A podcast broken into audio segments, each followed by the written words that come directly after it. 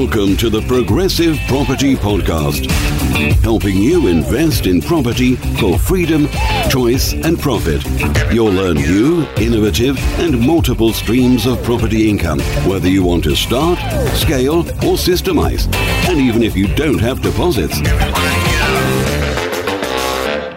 Hi, I'm Peter Jones, Chartered Surveyor, author, and property investor, and this is the Progressive Property Podcast. And I'm delighted today to be joined by a very special young lady. I say young because I've just learnt it's her birthday, so happy birthday to you. And who is it? It's Emerald Fisk. And Emerald, who I'm going to call Ems, if that's okay, and she's Yep. nodding, so that's cool. Ems, I first met when she came on Masterclass, must be about getting on for two years ago, year and three quarters, something like that. June, so just coming up two years. coming up two years, and I met Emerald Ems on Masterclass, and she's gone off and she's done the most amazing things. And I thought it'd be great to get her in to kind of get the sort of the beginner's view on how to do property and how it all works and what can happen. And if you're thinking about doing property and if you're thinking about joining us on Masterclass, give you an idea of what could be happening to you in a couple of years' time. So, Ems, fantastic to have you here. Big welcome to you. Thank you. How are you doing? Really well, thank you. Well, you're looking very well, and as I say, I didn't realise it was your birthday, but a very special congratulations to you, and thank you for giving up time on your birthday to come and talk to me and to all the listeners, which is really, really cool. So we met on Masterclass almost two years ago, but what were you doing before then? What were you doing before you thought about getting into property? So, um, before what I was doing before then, I was managing, I was a deputy manager to a care agency. Um, what does that mean? What, what were you doing? what was I doing? So I spent a lot of time in an office. Um, I really, really enjoyed my role. I did a lot of work with the staff, a lot of looking after the staff, making sure they were where they were supposed to be. So we cared for the elderly um, in their own homes. And it, it was just a lot of logistics, really, on where the staff that should be. A lot of regulations, and um, it was quite stressful. I think at times, quite hard work. And so I quit that when I wanted to work for myself and I didn't really know how to do property or I didn't even really know that progressive existed.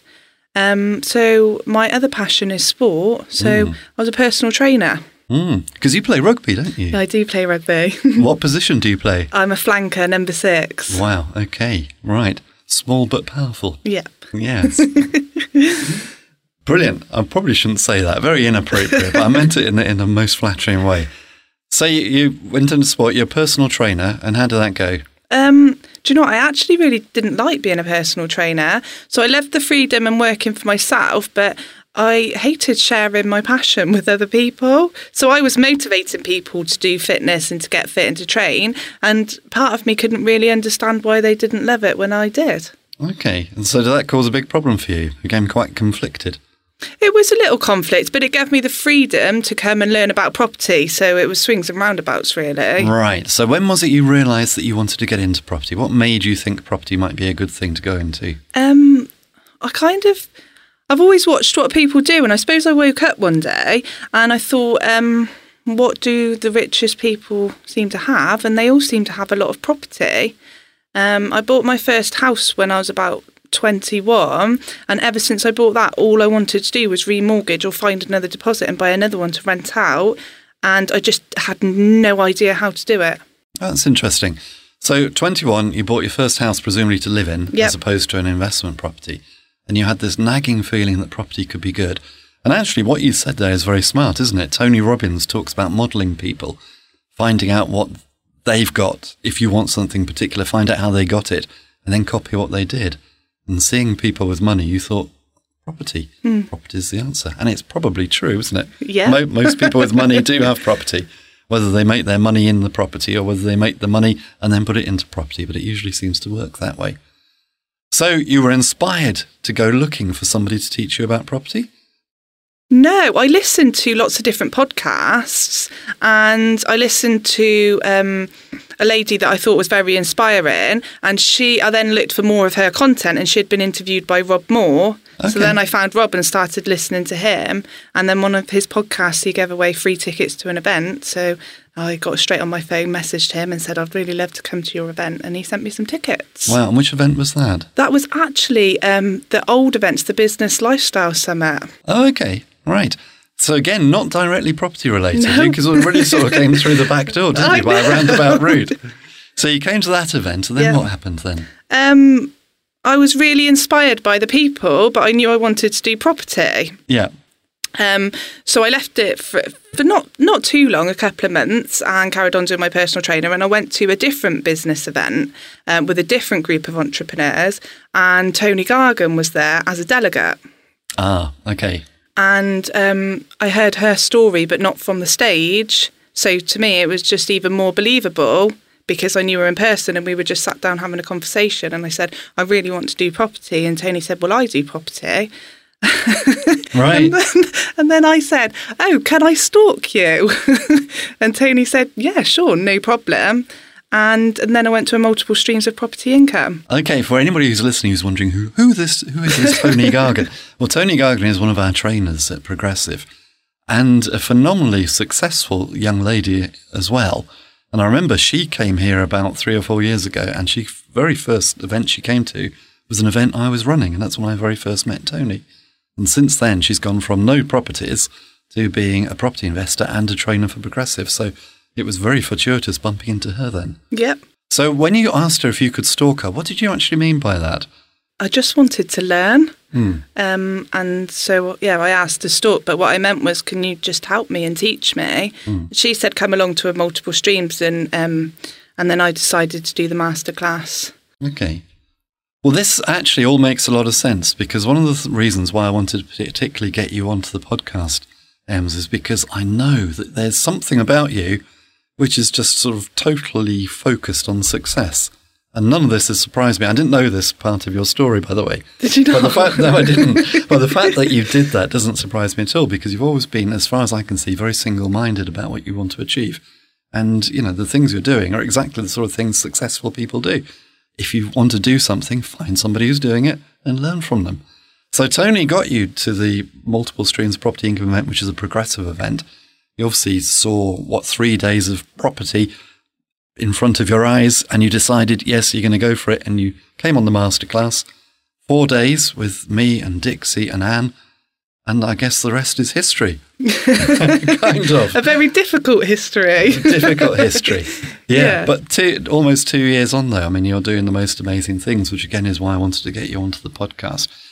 But let's let's just go back to that masterclass because that was kind of like your first real taste, presumably, of property education. yep. And we were telling you all sorts of stuff for four days. Did you think at that stage that you were going to be able to use what you were hearing? Were you sort of thinking, oh, that's a great idea, I'm going to go and do that? Or were you just sort of completely overwhelmed and thought, I don't even know if I can do this? I think my mind was absolutely blown and I was incredibly overwhelmed and I had no idea how I was going to do it. But all I could say to myself was, other people have done it, so it can be done, so I can do it. Hmm. Just no idea how I was going to do it hmm. or even how to get started. But I'm kind of a doer, not a thinker. So I just thought, right, you need to raise finance, you need to find houses, just do that. Make it sound very simple. just do that. Just go and find some money. Just go and find some houses, and it'll all it'll all work out in the end. Which is absolutely true, by the way. And, if, Yeah. and if you could distill it all down into two lines that- or one line, that would probably be it. But in practice, what did that actually mean, though? What did you do when you left masterclass? Um, what were the first steps you took? So I struggled to find a gold mine area, which is what you teach us to do. Um, but then part of me probably doesn't quite follow things as you should. And I ended up spending a lot of time going around the country because nowhere was perfect. Yeah, I mean, a gold mine area for anybody who's listening who's not sure what we're talking about is, a, is an investment area where you basically, it's an area where you buy your investment properties, depending upon what your strategy is, of course. And you were struggling with that. Yeah. Was that because you didn't know the area or because you weren't quite sure which strategy you really wanted to follow? It was, I think it was just overwhelm of choice. So in my head, I could pick anywhere in the UK. Sure. So um, I live in Gloucestershire, um, which is a fairly expensive area compared to up north, say. Um, so I just decided it doesn't work in Gloucester. That was a decision I made in my head that might not fully be true. Um, and then I decided I didn't want to do South Wales because that was the closest sort of cheaper area.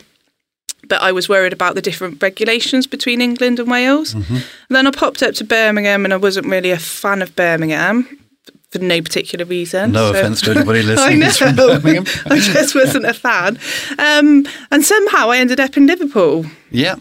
Um, and I just chose. And then Liverpool was a big city, and I'm kind of a country girl. So I was a bit like, oh, this is a big city, and I'm not sure. So I stepped back actually initially and went to a small town within Merseyside called St Helens. Yeah. Um, and this was, so I did the masterclass in the June, I think it would be, is it 2017? That yeah, would have been, yeah. right. Yeah. And then in the December of 2017, oh, I got my first offer accepted on a property in St Helens. Fantastic. So it took about six months. Yeah. And you'd been literally all around the country looking and thinking and hadn't quite sort of jumped and taken action. Yeah. But you've been building your knowledge and you, you knew at that stage you were definitely going to do it. You weren't sort of having to talk yourself into it. No, not at all. It was just how and, and what, and a lot of networking I did in that time as well. Very important, obviously, if you're Yeah. going to be raising finance, then that's the other part of the equation, isn't it? Finding the houses and finding the money, as Yeah. you put it. So, St. Helens, your first offer's accepted. What was that on? What were you looking at? A two bed terraced house. Yep, so Yeah. very If you love to travel like me and you understand the power in escaping the money for time exchange trap, but you just don't know how to do it, then building an Airbnb consultancy business could be exactly what you have been looking for. Right now in the UK, there is a completely untapped opportunity through helping struggling Airbnb hosts by turning around their underperforming properties and generating you huge commission payments in the process. We are going to teach you all of the tools and all of the techniques that we've learned over the last five years through building our very own multiple six figure Airbnb business, arming you with everything that you need to swoop in and save the day. Minimal startup costs, zero risk, and almost unlimited potential. Sound good? Welcome to the Airbnb Consultant. Contact us through any of the channels included in the studio notes to get the conversation started.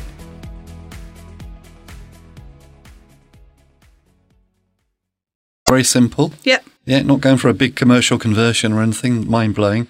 No, Keeping just it nice and simple. like exactly what you taught. A small two bed terraced house would fit a sort of young family or a single person. Yeah. And Nice. Did you end up buying that property? Yep. Yeah. Have you still got it? Yep. Excellent. Good. So two years on. Typical refurb? Uh, yep. N- Well, what happened? No, I got that offer accepted. Um, but then, in the meantime, so we had sort of Christmas and New Year, which slows everything down. So we were going through the legal process, and then I found um, some properties that hadn't sold at auction in Liverpool, and they actually went through quicker than the first property that the offer that I got accepted. So then I ended up with these three post-auction properties in the centre of Liverpool, and I refurbed them before I refurbed the one in St Helens. It's interesting.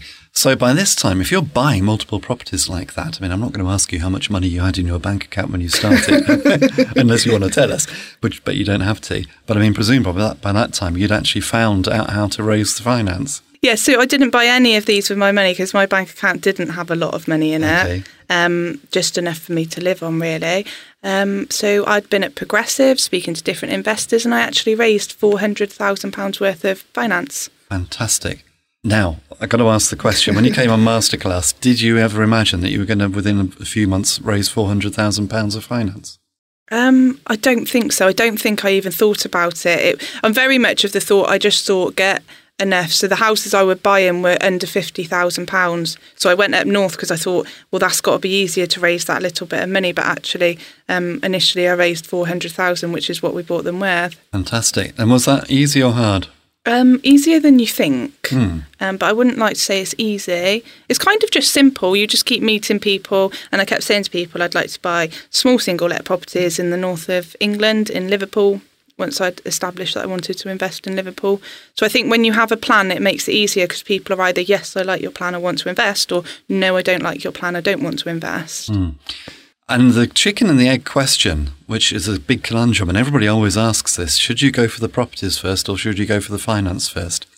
What do you Um, think? So I think you should be you. I think you need the money first, but whilst you're raising the finance, you need to be building relationships and viewing properties and understanding them. Now you always say view and then offer, and then that'll put you under pressure to get finance. But if you're not halfway up the garden path with an investor, then I almost would slightly disagree with that and say just be doing viewings and saying it's not quite right for you, whilst you're you're sort of working with investors. Mm. Yeah, I mean, personally, I don't think there's really a right or wrong answer, and we all have our own way of doing it. But Yeah. it makes sense to me to do both at the same time, which is what you were doing. So that's pretty cool. So you found a way of doing it, which was buying properties which hadn't sold at auction. Mm-hmm. Was that something which you'd sort of deliberately thought about, or you just kind of stumbled into it? just kind of seen them on Rightmove. Um, I got introduced to um, one of the auction lads, and they kind of just helped me out a bit. I think. I think they called me a Southern fairy, if I'm honest. and I just think they seen a young Southern girl really trying hard and enthusiastic, and so they sort of said, right, if you offer this, then this will happen. Um, and that's how we ended up buying three of them at forty thousand pounds. The three in Liverpool Yeah, brilliant. and we bought them just we bought two just under so that we didn't have to pay the stamp and then we bought one just over because it was from the same it was a portfolio being sold Yeah. so it's from the same landlord Yeah. I mean, it's a great idea to do that. And sometimes at masterclass, we're asked, you know, why don't you teach about buying at auction? But I think, to be honest, buying at auction, I think, is quite a sophisticated strategy, for particularly for a beginner. so they Um, were out of the auction they were just after Exactly. yeah So the best way to buy at auction, I think, particularly for a beginner, is to go and look at the ones which haven't sold. I mean, there may be a reason why they haven't sold, in which case, I mean, you need to be careful and do your due diligence. yeah But if they're not sold at the auction, it takes all the pressure off. It makes it so much easier to buy them. And you're much more likely to get a better price. Because I'd built the relationships, it wasn't like I put an offer in and then we were restricted by that we had to put the 10% down straight away. We were having a sort of roundabout conversation. If you offered this much and you bought this many, then um, I think the landlord would go for that, is the conversation that we had. Whereas in the auction, you just stick your hand up and then you're Hmm. Sort of tied to buying it, aren't you? Which Absolutely. is a bit scary. It's very scary, particularly if you don't really know what you're doing and you're not quite sure what you're buying and you're not quite sure whether you're buying it at the right price, which is what happens to people. You watch these television programs, which I won't name, and you get into all sorts of difficulties. Yeah. One thing which I know about your story, which I absolutely love, is that you were based in Gloucestershire. But what did you do during that time? So after the offer got accepted in December on the first house, in um, January, actually, it just come up on my Timehop in Facebook. So between the Christmas and New Year, I reserved a room and moved up to Liverpool. Brilliant. do. I mean, that, that is showing real commitment, isn't it? I mean, looking back now with hindsight, did you really need to move to Liverpool to do what you wanted to do? You don't need to, but it made my journey so much easier in terms of being available for viewings, building relationships. We all know trades when you're trying to build your power team, they don't always turn up for quotes. Even the ones you know don't always turn up for quotes. And I didn't have the stress of having to go up there for a day or two. I just lived up there. I got immersed within the community. I've made some good friends up there. Um, so I, it, at the time, it was the best possible thing for me to do. Yeah. So basically, you're occupying one of your own rooms in your own HMO. Was it? No, I was going to take on a HMO rent to rent. I did get offered one that I was going to live in, but at the time I just paid for a, a room in somebody else's HMO. Oh, right. Okay. Um, so, so you became somebody else's tenant. I did, yeah. yeah. But still a very smart idea. But you don't have to move, do you? No, no, not but at but all. I think it shows real commitment. Recently had Rob Smallbone. Yeah. I think it was a shout out for Rob there, who, who also came on Masterclass a few years back and he ended up moving to Hull.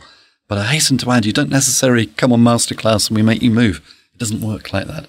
But for, in your circumstances, so with the opposition, it obviously made a lot of sense. yeah. And it helped you do more deals. Yes, definitely. But are you still up in Liverpool? No. You've moved home? Yes. Yes.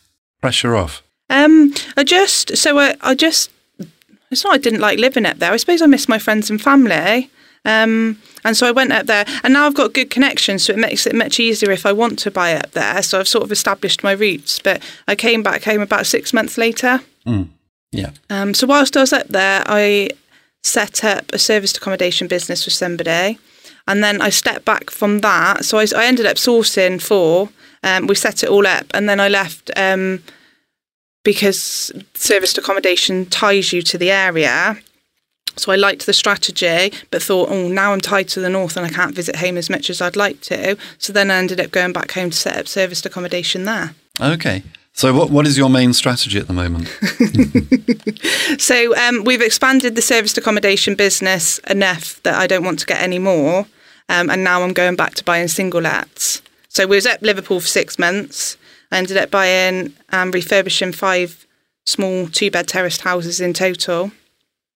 And then came back down and in Cheltenham we've got seven serviced accommodation apartments. right. And are they rent to rent or do you own those? They're all rent to rent. So we've got a block of three and a block of four that we took on just before Christmas. And um, three of them are set up, and we're just waiting for the top one to be refurbed. Right. And, but that's enough, you think? Yeah, seven. Yeah. More than enough. Yeah. So from now on, just single let, buy to lets. Yes, definitely. HMOs, commercial conversions in the future. Commercial, I would like. So basically, um, I love my single lets, don't love living up north. I figured out that if I buy small blocks of flats in Gloucester, then they're not, they're slightly more expensive than what you'd buy up north, but the prices aren't too bad. So I'm going to make single lets work in my area, which I told myself two years ago definitely doesn't work. Okay, that's interesting. but again, you're going to be using JV partner money. Joint venture finance. Right. Now, one thing which I've always loved about you, Ems, is that you've always got this give it a go type of attitude. And you've done so much stuff in property, which a lot of people just think about and never get around to doing. I mean, I know that what, one of your properties, at least, if not more, you found by leafleting. Yep. So tell me about that. How did that all happen? And who who did who did the leaflets? Did you deliver your own leaflets? So when I moved up to um, up north, I delivered the leaflets myself because I really needed to learn the area. Um, and you don't really know the area. You can drive around an area, but when you're walking down it, you see all the little alleyways. You can talk to people, talk to neighbours. So I delivered some leaflets myself. Um, a gentleman got in touch. It was his mum's house. She'd passed away. I put in my offer, um, and he laughed at me and said, "No chance." I said, "Okay." Um, and then three months later, I think the offer he'd had offers accepted and it had fallen through two or three times. Okay. So he came back to me and said, "Does your offer still stand?" Um, and I said no. Um, and then I put in an offer of two thousand pounds cheaper, yes. and he took it. Gosh, very cheeky of you, but obviously it worked. Yeah. So I mean, I mean, obviously he didn't have to accept the offer if he didn't want to. No. No. He was fed up though. With this deal falling through, I said, I'm an investor. We purchased. I can purchase very quickly. And we didn't actually have to, but my solicitor's really good and he, he completed that purchase within 28 days. Wow, well, that's pretty good, isn't Um, it? So I was when when the guy rang me, I was at the VIP at Progressive. So I joined that after the masterclass, and he rang me on the VIP, um, and I told an investor there that day, and they said, "Well, we better buy it then." So we did. Wow, that's amazing. isn't it? VIP, for anybody who's listening, is the 12 month mentoring program which Progressive run here. So you went on to VIP as well after masterclass. Yep, Did that help? massively, um, because I really struggled at the beginning. Um, I just thought it wasn't working, and I just it wasn't. A, you just need time, don't you, to view houses, understand houses, speak to investors, and you don't build relationships overnight. And I think if I wasn't coming back to the VIP each month, um, I'd just have quit. In all honesty, Interesting. I mean, I suspect you wouldn't because I think you've got the mindset, which you probably don't even recognise in yourself. Yeah, we can a bit of counselling live on the podcast. But anyway, uh, it's always a good thing to have the motivation, the inspiration, isn't it? yeah, Yeah. And you found investors, you found the money. yep. So I, um, I don't know if you know, but I won the JV award at the Of course you did. I remember seeing on Facebook. Tell us about that. Yeah. Um, that was a shock. So it was the VIP award ceremony, um, and I when I think it was JV of the year, JVs.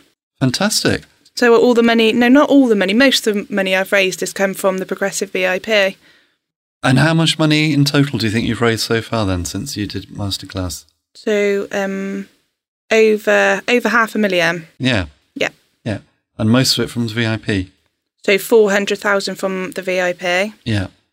Um, and then another VIP that we've got a lease option on some land that we're just getting some planning on. Another VIP, Dan Eaton, who's in Cheltenham. Um, he, I told him about a flip that I'd had an offer accepted on, and he introduced me to his investor, who's not on the VIP. He's just this guy who then lent me the money to buy this flip. Wow. So it all works, doesn't it? Yeah, I so that's just through the VIP network, but the money didn't come from the VIP. But I wouldn't have known Dan if I wasn't here at Progressive with him. Sure. I was going to ask you about the option because the option for anybody, again, anybody who's listening, thinking, oh, well, what's an option? An option gives you the right to buy something, but not the obligation to buy it. So it gives you the choice and puts you in control, but it doesn't commit you to anything. And you found a piece of land, didn't you? Which, Yep. Which potentially, how, how did that all come about? Um, I was sat at the back of a progressive event. I don't think I don't know what I was doing, but anyway, I was on my laptop on Rightmove, and I seen this interesting um, block of flats actually on a fairly large piece of land, and it said that it had lapsed planning, and it was in the Cheltenham area. So um, the person I sat at the back with said, "Why don't you give Dan Eaton a ring?" And I think I'd met him once or twice before, so I gave him a ring and said, "Hi Dan, I'm on the VIP like you. He's Tuesday and I'm Wednesday. Wednesdays are better." and um, would you like to come and view this land with me? And Dan said, yeah, why not? So we went and um, we said to the agent, really interested in it, but could you set us up a meeting with the vendors because we'd like to do a deal and we don't want to put a straight offer in. And the agent said, yeah, that's no problem. Um, so we sat down with the vendors and said, can we have a lease option and get some planning? And they said, yeah, no problem. I mean, a couple of things there. I'm sort of gulping, trying to sort of find the words here because I mean, the first thing is actually saying that to the agent. A lot of agents might say, "Hang on a sec, what are you trying to pull here?" If you if you're doing that, but they obviously trusted you. You have a good enough relationship with the agents for them to know that you weren't going to do anything naughty. I just explained to them. I just said we'd really like to do an option because it's land, and I said um, you can come to the meeting and it can be in your office, but we'd really just like to speak to the vendors and, and see why the planning's been lapsed, why they haven't built it. We just had all these questions, and it just Yeah. seemed easier to Yeah. call a meeting. So I think because the request wasn't unreasonable, the agent said. Yeah, no problem. And it actually turned out the agent that we were going via is very friendly with the vendor anyway. Mm. So they had a good enough relationship that they knew we weren't going to do anything because I think the vendor would have gone back and told them if we'd have offered something behind an agent, which I wouldn't do. Sure, that all makes sense. And in terms of actually talking to the vendor direct then about options, did they understand what you were trying to do? Did, was, did it take much to explain it to them? They came out and offered it pretty much. They they own a fair bit of land, I think, within our local area. They're quite good investors themselves. So for them, the project wasn't one that they wanted to do. They've got a lot of other stuff on the go, and they were like, "Yeah, take it." Take it. There was a point where we actually discussed vendor finance for it. So there was two business partners, and, and the older guy was like, "Yeah, we might be able to lend you the money," and the younger one was like, "No, I've got enough on my plate, and it'll be me that has to deal with it, not you." Um, so otherwise, we might have even raised vendor finance for it. Yeah, and the, I mean the thing which I, I love about your stories, though, Ems, is because obviously because I saw you on masterclass almost two years ago, and you've done stuff which a lot of people who've been in property for years haven't actually done, and yet you just do it because it's there. You're not even thinking about it. It's not like you've got this "it can't be done" attitude. It's just there, so you do it, which I, I love about you. I think I'm good at finding people that know more than me.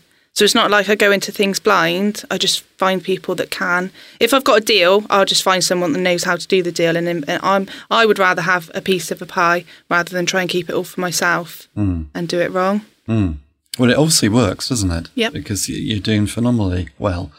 And if you think this is how far you got in in a year and three quarters, what are you going to be doing in five years?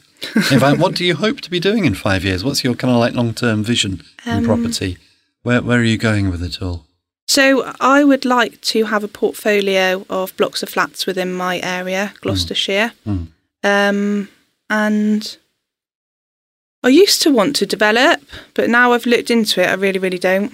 hmm Um, I'm quite happy with just, I just like single lets. I don't want to do HMOs. I would convert commercial properties into flats if it worked, but I don't think I want huge commercial conversions. Um, and I would like to do some speaking. Ah, now that's an interesting thing. So you're aspiring to be a landlord. Yep, We'll call you an investor though, yep. because you're not actually going to do the hands on work and be an investor.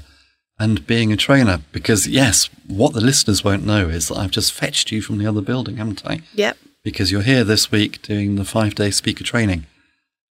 What are your aspirations with training then? Um, And I have to say that there's a lot of people out there who I'm sure would love to learn from you because given that you are now just a few steps ahead of a lot of our listeners who are thinking, can I really do this property stuff? And you're living proof that the property stuff can be done. I think you'd have a lot to give. So, what are you hoping to do with the speaker training?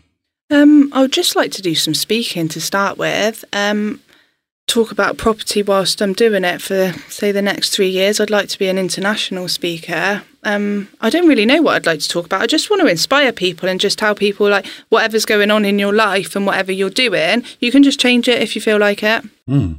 Um, and I think you can do anything. If someone else has done it, then you can 100% do whatever that thing is Yeah. in most normal cases. Hmm. Um, and just give people, I think a lot of people need permission to just go out and do whatever it is. Like, I just picked up my things and moved to Liverpool. Like you said, a lot of people wouldn't do that. But if there's nothing tying you down, why can't you do what you want to do?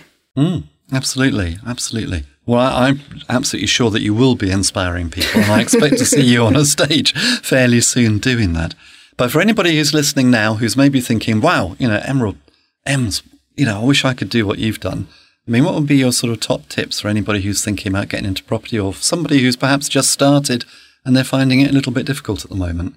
Um, I think the number one thing is is not difficult in terms of hard. It's just difficult in terms of wherein you just get a million no's, no's from investors, no's from agents, and then you you give yourself all these no's like no you don't know how to do a refurb or, or anything which you learn on the way and i think people just need to go out there and give things a go um, initially you just need one investor with one little bit of cash, even if it's just for a rent to rent, which is like a really good strategy, um, then you need an even smaller amount of cash and you just need one deal. And that's if that's when you're starting out, that is all you need.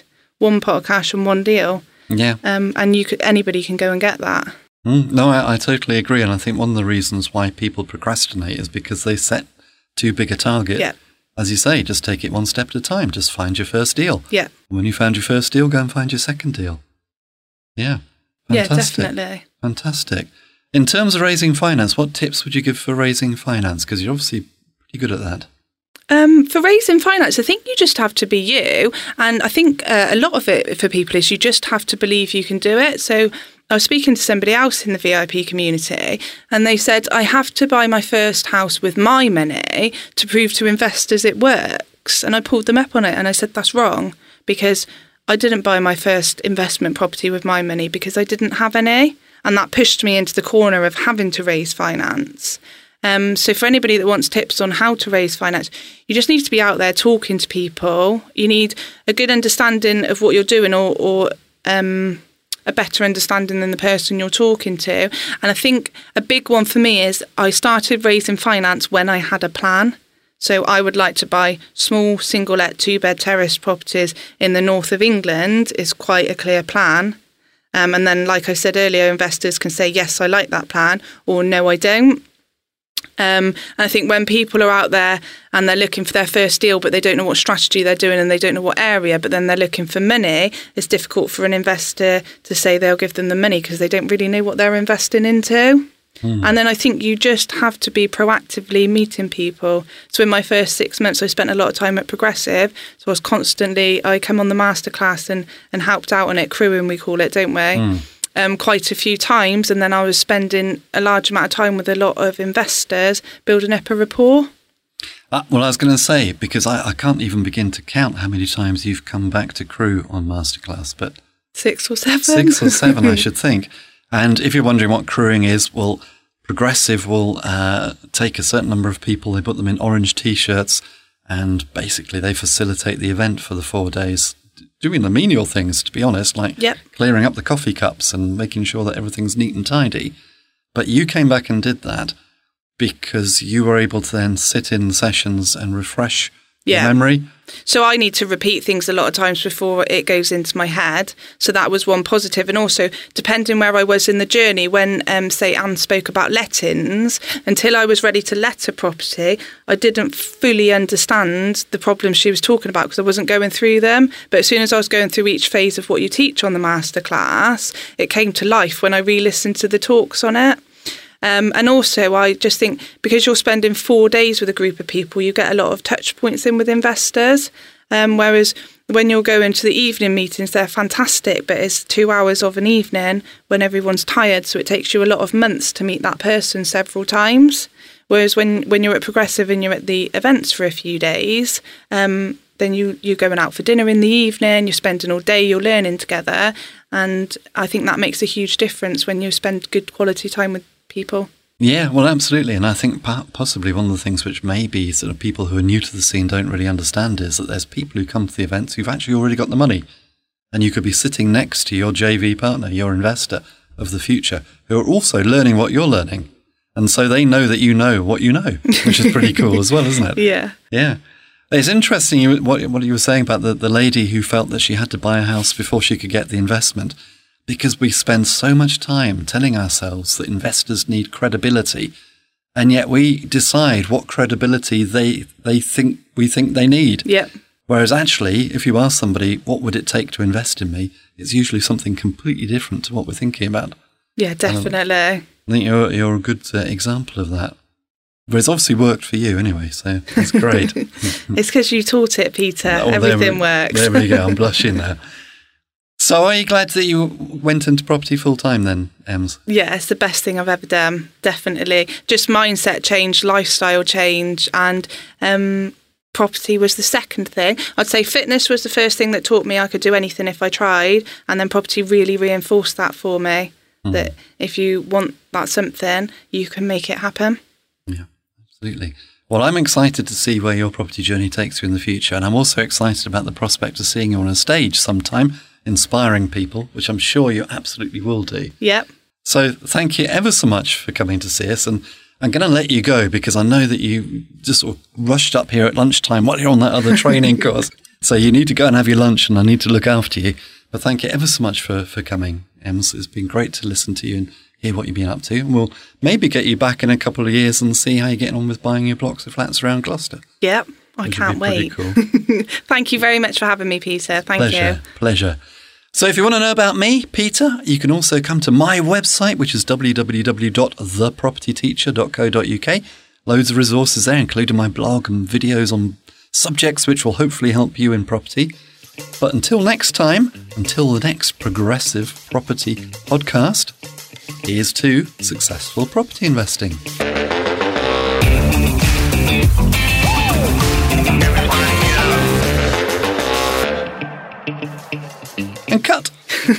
Fantastic. That's That great. Brilliant. Thank you. Was that right? It was perfect. Perfect Good. for me. How was it for you? Really good. Good.